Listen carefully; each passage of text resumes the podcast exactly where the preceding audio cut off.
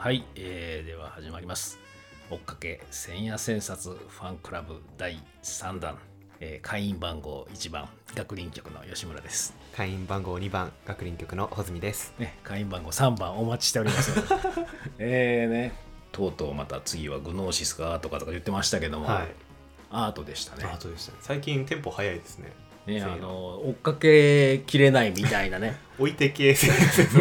やばいですね。やばいです。僕らもあのこう一生懸命追っかけていきたいと思いますけども、はい。ね。えまああの穂積君はああのデザイナーだからアートとか詳しいの？いや実はそんなにあのめちゃめちゃよく見るっていうわけではないんですけど美術展やってれば見に行くぐらいのアートとの付き合い方なんですけど吉村さんはなんか自分でアートを結構作り出したりしてますよね。いやだから作り出してるわけじゃないんだけど12年前ね新聞とかチラシとか広告とかをハサミでちょきちょき切って段ボールにひたすら貼るっていう そういう馬鹿げたことをなんかなぜかやり始めていて。なんか拝見してました。あの生命の木みたいな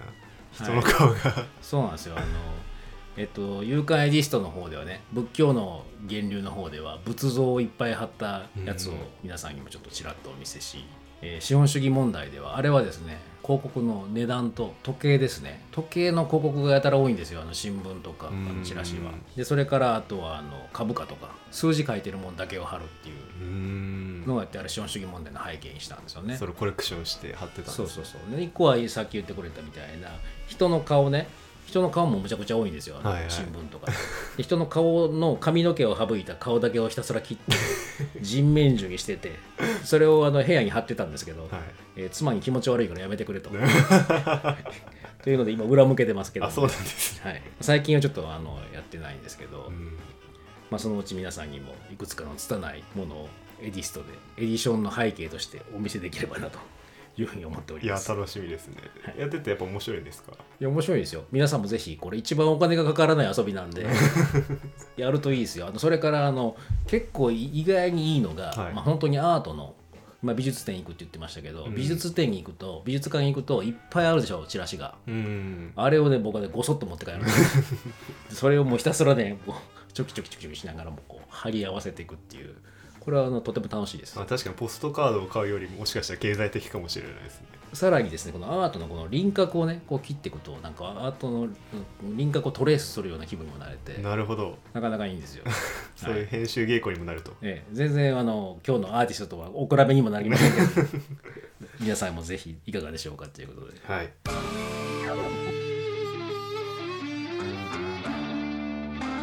千夜千冊ファンクラブね、この前は、えーロコからキュビスムへっていうことでスタイル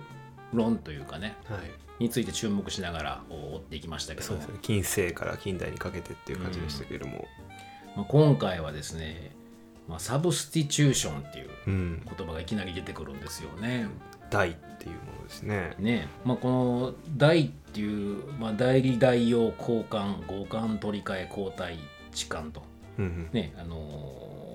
松岡さん言い換えてくれてますけども、まあ、僕たちっていうのはほぼ代理の時代に生きてると言ってもいいかもしれないですよね。代理の時代。うん。まあ、今僕たちがこうそれこそですね、えーいろんな、まあ、商品アイテムいろんなものに囲まれてますよね。はい。でそれってほとんど誰かが作ったもんで、うん。代わりにやってもらってるうん。わけですよね。分業ですね。うん、まああの家事みたいなもんですら代理してもらえるようになったりとか、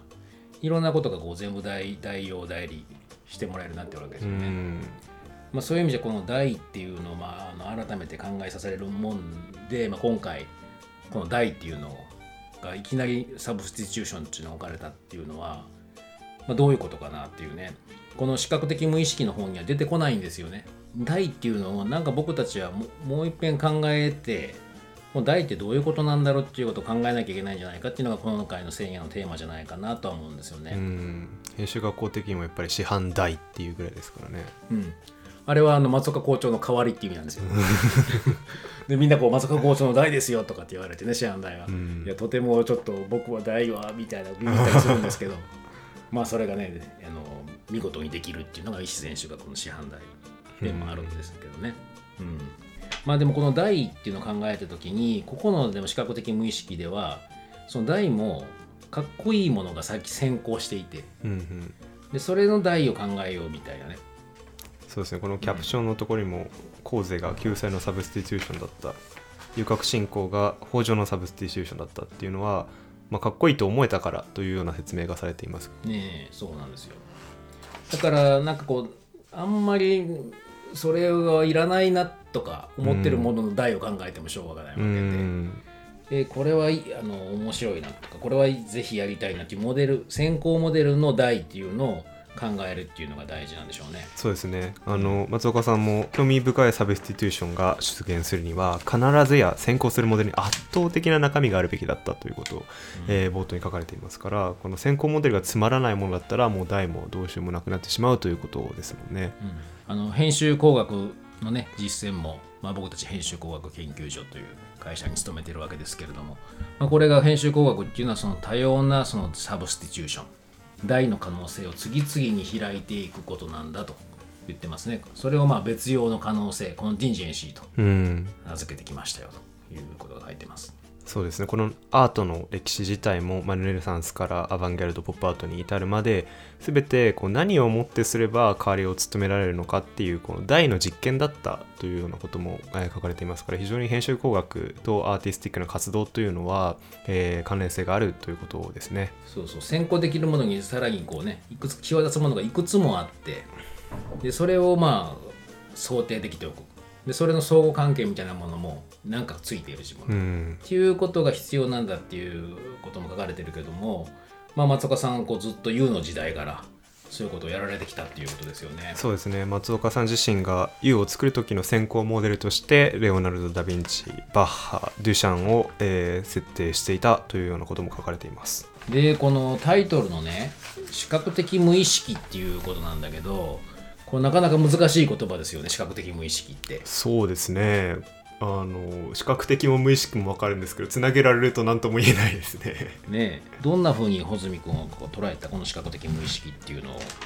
まあそうですね。あの、まあ、ここ視覚的無意識の言葉自体がもともとベンヤミンの、えー写真少子から来ている言葉だということで、まあ、ジュール・マレーなどの連続写真を使って馬の写真を撮ったら馬の歩き方走り方っていうものが鮮明に見えてきた、えー普段は見えて見えているはずなのに改めて見せられるとあこんな形してたんだっていうものがそこに出てきたわけですよね。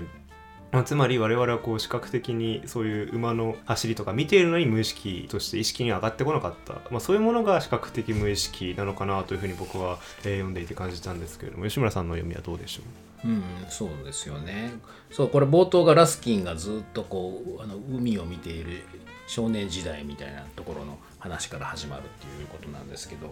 まあ、視覚的無意識っていうともうその今ベンヤミンのこと言ってくれたけどもベンヤミンのパサージュ論もこれがまあもたらした無意識っていうことも書かれてるんだけどこれパリのアーケードをこう歩いていてそうするとそのこの見ているっていう意識はないけれども、うん。歩いてるだけでなんかこう目には入ってきている。うん。でもそれはこう無意識で視覚的な体験が起こってるっていうようなこととも言えるんじゃないかなと思うんですうね。ん。でそれで穂積君が言ったみたいにその視覚的な無意識な状態を、まあ、連続写真とかにするとまたアートアーティストがアートにしてくれると、うん。それが見ていないと意識してなかったものが表になってこんな風に君たちは君は本当は見てる見えてるんだよっていうのを出してくれるっていうことなのかなというふうに思いましたね。そうですね。あのパウル・クレイが、うん。えー造形思考」っていう本の中で、まあ、松岡さんも千夜に惹かれていますけれども、絵画とは、えー見えているものをそのまま描くことではない見えてるものを見えるように描くことだということを書いてはいるんですね、ねまさに今のアートがやるべき仕事というかアートの仕事自体が自分の意識が自分の世界観込みで何かを表彰を見える化することだというふうに、えー捉えることもできるんじゃないかなというふうに今思いましたうん、そうですね。これはこの後にもいろんなアーティストが次々に出てくるんだけれども、それがまああの視覚的無意識をどういうふうに改めて表すのか。っうん。ていう、まあその次の大の実験が次々に行われていくんだと思うんですよね。で今回はあの松岡さんは、えーこの本の章立てに従ってね、はい。えー次々に要約をしてくださってるんだけども、はい。2章がマックス・エルンストですか、でそして 3, 3章がマルセル・デュシャン。で、え4章に入ると今度はですねハンス・ベルメルとかが取り上げられて、で、え5章。では、えー、と今度はピカソ。で6章に入るとポロックとかさらにトゥオンブリエヴァヘイスっていうねあの、えー現代アートに近くなってくるわけですよね。うん。松岡さんは特にマックス・エルンストの第2章が面白いというようなこと書かれていますね。うん。まあ、エルンストはコラージュをやられていましたけど、まあ、コラージュアーティストの吉村さんとしては エルンストはどうでしょうか？いやお面白いんですよね。ここであのエルンストのところではアンドレ・ブルトンとかがねレディメイドって言ったりとか、うん。エルンスト自身はコラージュのことを overpainting ってうん。言ったりしてるってことが紹介されてますよね。レディメイドって聞くともうデュシャンっていう感じのイメージがあるんだけども。はい、そうですね。もうすでに用意されたものを使って、まあ、新たな編集を加えていくっていうのがレディメイドや overpainting の方法ですから、まあ、非常に編集的な、えー制作の仕方とも重なりますよねこの辺りは。そうですよね編集っていうのは、まあ、まあ編集学をやってる人はよくご存知なように与件がから始まるっていうのが非常に重要で、うんなんかこれがやりたいからやるっていうことではなく最初にある与件とかをどう編集して前に進めていくのかっていうことがとても大事なので、はい。編集的って言えば本当に編集的な話ですね。でもそれをまあ、えー何かしらさっき今穂積君が言ってくれたみたいに見えてるように書くんではなくって、えーそう見えるように書くっていうのかな、はい。うん。っていうことっていうのがまあこうアートではあって、まあ、アートってラテン語で言うとアルスだから方法ですよね。はい。そのどう見るかっていう方法でもあってどうメディエーションリプレゼンテーションするかっていう方法でもあると、うん。っていうことだと思うんだけどもまたこの substitution 代理形成力って書いてるんだけどもこれはあの松岡さんの言い方で言うと、まあ、世の中っていうものはこう現れているものを表すと。うんっていうのがこう今までの人の社会だったんだっていう言われ方を時々するんだけども、まあ、まさにこの substitution っていうのはそういう言い換えもできるのかなと思うんですねうん。すでに現れているものをどう表すのか、まあ、そのアートだけに限らず、えーそういうことが人の営みとしてやってきたんではないかと。そうですよねだから本当に substitution の substitution を作り続けてるっていうのがある意味で人類史だというふうに言うこともできると思うんですけど、んまあ、その先行モデルを何にするかってことですよね本当に。そうそうそれをなんか出来の悪いものを持ってきてサブスティしてばっかりしてるとろくでもないものにしかならない うんことかもしれないですね。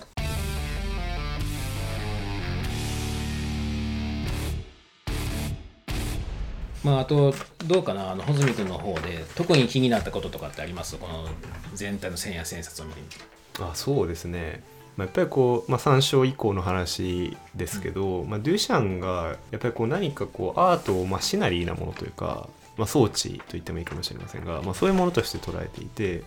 それってまあ近代以前の絵画の、まあ、あるいいわゆるこうタブロー的なものとは一線を画せるものだとは思うんですけれどもそういうふうに捉え直したりそういうものが新しくイノベートされたっていうことは非常に面白いなというふうに読んだんですが。うんうんうん。ね、ここではあのーこれですよ。デュシャンのこの円盤みたいなやつありますね、はいロトレリーフっていうのがレコード盤の表面にぐるぐる螺旋状のやつ書いてね。うん、ビジュアルレコードと思う。んそうそう。そう、ね、これが乳首に見えたり、えートンネルに見えたりとかね、目に見えたりとか。これなんか中で金魚が泳いだりするのもあるんですよね。うーん。現状では。かわいい、でこれあの僕あの見ました。これウェブ上に上がってるんですよ。アネミックシネマっていうのが。あ見れるんですか？7分ぐらいの映画で。うん。見れるんですけどただただ目がすごく回ります。でもこれ、まあ、デュシャンがやっぱりそのタブローではなく新たな視覚的な体験みたいなものとかを、うん。まあ、こう与えてみたいということでもあると思うし、えーその見え方っていうのがこうどんどん変化していく、まあ、この視覚っていうのをそのキャンバスから解放したってねキャプションにも書いてくれます、うん。くれてますけども。絵はこういうもんなんだっていうものから解放しようと。網膜主義ではないもんに行こうとしたんでしょうね。だからそこに関してもやっぱりこうアートというもののう別様の可能性というか、うん。アート自体の substitution としてデュシャンは新しい方向を出したっていうふうに見ることもできますね。でもう一つなんですけど、うんはい。このデュシャンがこの、えー表示装置自体が網膜や脳内ではなくもっとリビドーに向かっていったというようなことを、えー松岡さん書かれているんですけど、まあ、こここもなんかすごい面白いなと思って。ね、膣や弾痕や肛門に働きかけるようにしたいとか書いてますよね。すごいですよね。そこは得意分野違うか。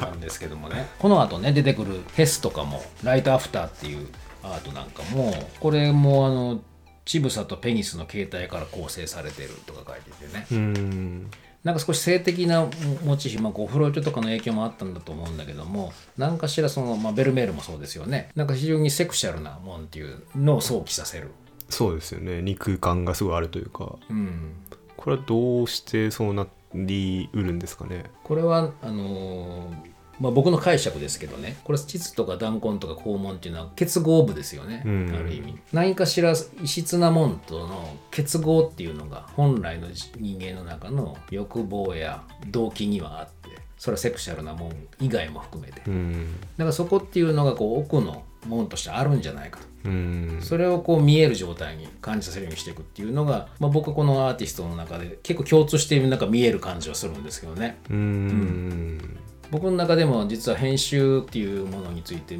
考えるときにねいろんな捉え直しをするときに実は僕はいろんなものをセクシャルに見てるんですよ。ほうあ確かに息の構造が一番お気に入りの線やだっていうことでしょ まあまあ、まあ、一番かどうかは分かんないけどまあある意味こうそのそのセクシャル結合するっていうこうリリピドを、まあ、例えば食べるものを食べるっていうのも何かしら異質物を結合させるわけですよね。はい何かの知識を入れるっていうのも結合何かものを知るっていうこともえー今までは異質だったものを自己に結合したりもするわけですうよね。んまあ、また外側の社会とか世界に向けて自分を、えー中に没入させていくみたいなものもあるかもしれない。うん何かしらの結合っていうものが、えーあるというのが編集として全体捉える時には活かせることだと思うんですね。うんものの見方としては。何を意に従ってるのか何を異質と捉えて、うんでそれがなかったらですね、まあ、ちょっとこうその何でもかんでもセクシャルとかって言ってるとこうわいせつに捉えられてしまうかもしれませんけども 実はそうそういうことではなくって、まあその異質を入れるっていうようなものがなければですね人はこうモチベーション動機がないんですよね。うんまあ本当に編集は不足から始まるっていうことの最も根源的なものですよね。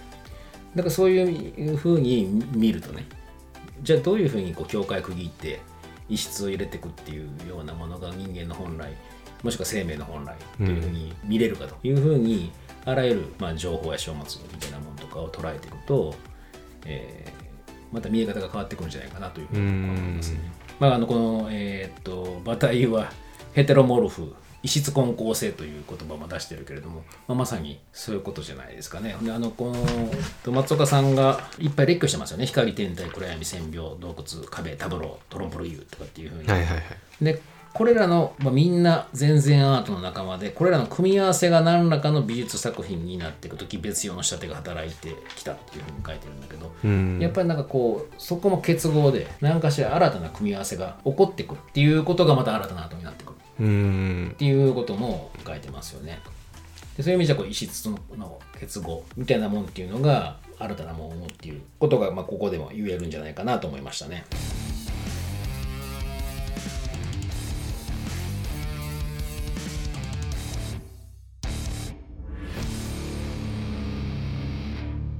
それからね第4章かなのベルメールのところでプレイとミスプレイっていう言葉が出てくるじゃないですか。ああはいこれ気になりました確かに。ね、これはあの特にあの松岡さんが千夜ではですねこのプレイミスプレイのダブルスイッチをもともと保有してきたのがアートでありそのアートが全然アートであったゆえんなのである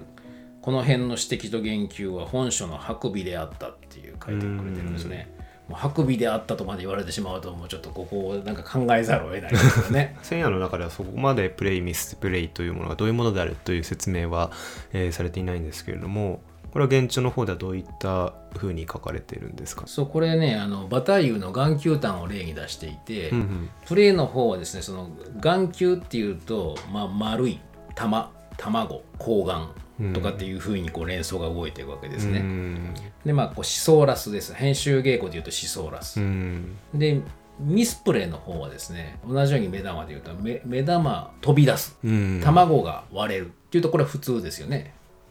だけどもですねこれを目玉が割れる。卵を突き出すっていうふうに言うと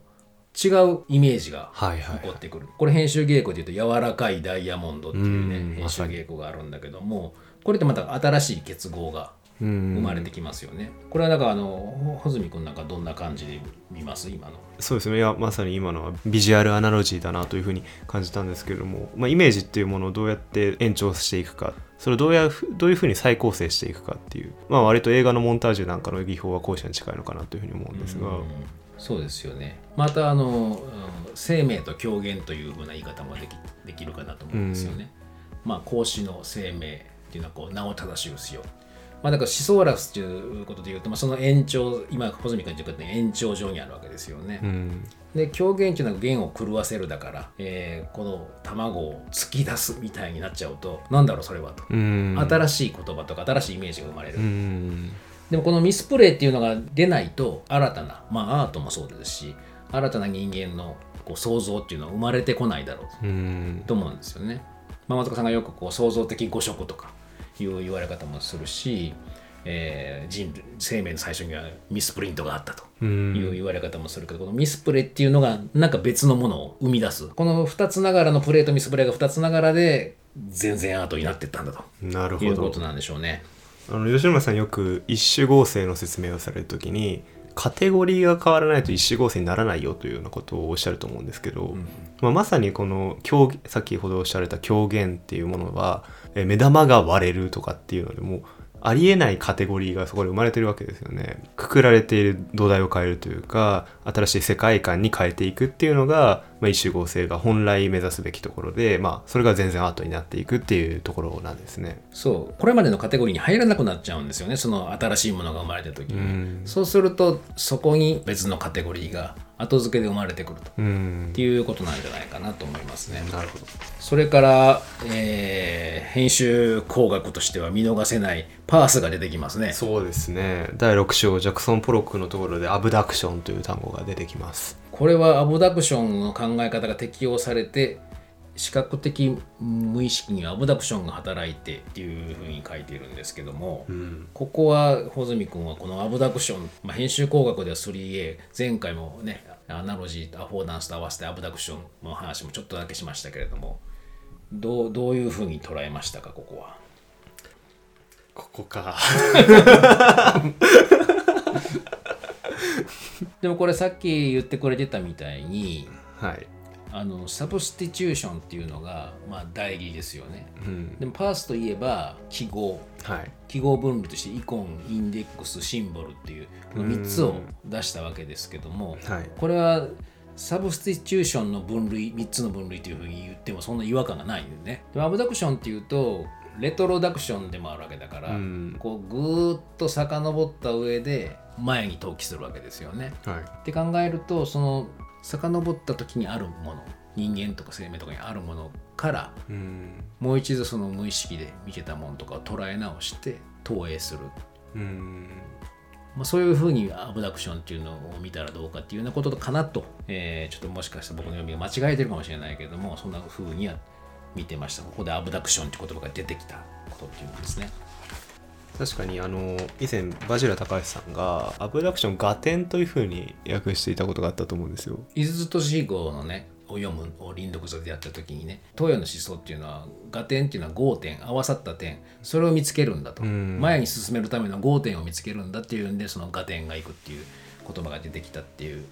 話は出てたよね。そうですよね、うんだからまあさっきのプレイミスプレイで言うともうとにかく連想を広げてでさらにそれをカテゴリーを変えていくということを行った上で一番こうぴったりくるとかアブダクションのせいなところでもやっぱりこうぴったりくるとかすっきりこれだって分かるっていう感覚的に分かるっていうのがアブダクションで一番大事だっていうことを松岡さんも書かれてると思うんですけれどもそういうたくさんのオプションを出した上でこれだって、えー決め打ちをするのがやっぱアブダクションの方法だとは思うので、そこはなんかあの前回でねはい、のスタイルの話もしたと思うんですけどスタイルっていうのもまず字があって、うん。一つで言うと字があってこれまで持ってきたスタイルがあってでそして今僕自分たちが生きてる現代社会の生活とか、えー周りにあるような科学的な技術があって、うん。でそして片方では思想とかもあってその上でどういうふうに表出しようかとうん。いうのがその人のスタイルでしょ、うん。その時代のスタイルでもあるかもしれない。もちろん現代の生活とか科学技術の上に成りあの置かれてるわけだから、うっんていうことで言うとアブダクションっていうのはその人なりの今現代生きてる自分としてのスタイルっていうもうのをん。出して出そうとしてるということとも言えるんじゃないかな。だからそうある意味決め打ち今決め打ちって言った時にその決める時にはそこがその前提がないと、うん。前提から導かれたものじゃないとそんなのはこう全然スタイルにもなってないって言えるんじゃないかなと思うんですよね。いやそうですよね。まあそういう決め打ちとか判断基準ってことですもんね。スタイルっていうのはある意味で、吉村さんの編集の判断基準として6つの編集ディレクションっていうのを出されてますけどまあそれも先ほどおっしゃってたように、まあ、生命を人にするっていうような感じに近いのかなというふうに思うんですけれども。そうですそうです。第1回にねグノーシスの時にもハンス・ヨナスの話がちょっと出て、ハンス・ヨナスは生命倫理のことを考えていたっていうことでそれっていうのもこうベースは私たちはこう生命だ。そしてその上で人間でもあるっていう前提から今あるべき倫理っていうのをどう考えるの？あんまスタイルと言ってもいいですね。それぞれ、うん。っていうのを考えるっていうのがまあハンス・ヨナスだったと思うんだけどもでも通じるところがありますね。今ホズミ君はハンス・ヨナス結構読んでる そうですね。ハンス・ヨナスの戸谷博さんという方がまた新しくハンス・ヨナスの倫理学についての本を出されていて、まあ、非常に面白いので皆さんよかったらぜひ読んでください。えーこの線や特に、えー最後ですね。最後にはこう特に近代というものに侵された我々の思想感覚やアート感覚にひびを入れるにはうってつけの狂気が満ちていたと。男気が満ちていたと。そう。本書は思想と美術の本質がサブスティチューションにあるとまでは暴けなかったもののとてもおキャンでスマートな現代アート批評なのである。ねっていう、うんおキャン、書いてますね。書いてますね。これやっぱりこう近代っていうものに侵されたっていうのは、まあ、き近代というと、えーやっぱりこう一つのジャンルといいますかカテゴリーに縛られていた時代というふうにあ見ることができるんじゃないかなというふうに思うんですけども視覚的無意識の本の方のですね帯のところにはモダニズムの目が抑圧している欲望とは何かというようなことが書かれているんですね。まあ、このモダニズムの目が抑圧している欲望っていうのはやっぱりこう A を B に見るっていう欲望が絶対に目にはあるんだというようなことだと思うんですよ。まあ、先ほどのプレイミスプレイの話ではだと思うんですけれどもそれをこう解放していくにはどうしたらいいのかっていうところで、まあ、僕はやっぱり編集の方法であるとか、まあ、言い換えをしていくっていうのは、まあ、最も基本的かつ最も根源的なものだなというふうに、えー改めて今思いました。そうですよね近代っていうのがやっぱり規格化標準化均一化合理化っていう方に向かっていくのでそうするとあんまり A をね B とは見てほしくないというか、うん A を A としてちゃんとやってねということになっていくわけでただしそうした場合っていうのはなかなか新しいものっていうのはやっぱり生まれにくいわけですよね。はいでこれっていうのを、まあ、僕たちにとっては先行モデルになるようなデュシャンやエルンストやベルメールがやってくれてたということでこれをにあやかりながら新たなサブスティチューションっていうのを僕たちがね考えていく必要があるよということかなというふうに思いましたね。はいえーではねアートが続きましたけれどもこの後もさらに全然アートが全然続くんでしょうかね。もう全然前世からいや何でもないです。えー次もねちょっと心して、えー今ペースがね松岡さん上がってますから、はいえー楽しみに、えー向かっていきたいと思いますい。や置いてかれないように気をつけないといけませんね。ぶっと追っかけますよ。はい。じゃあ皆さんありがとうございました。ありがとうございました。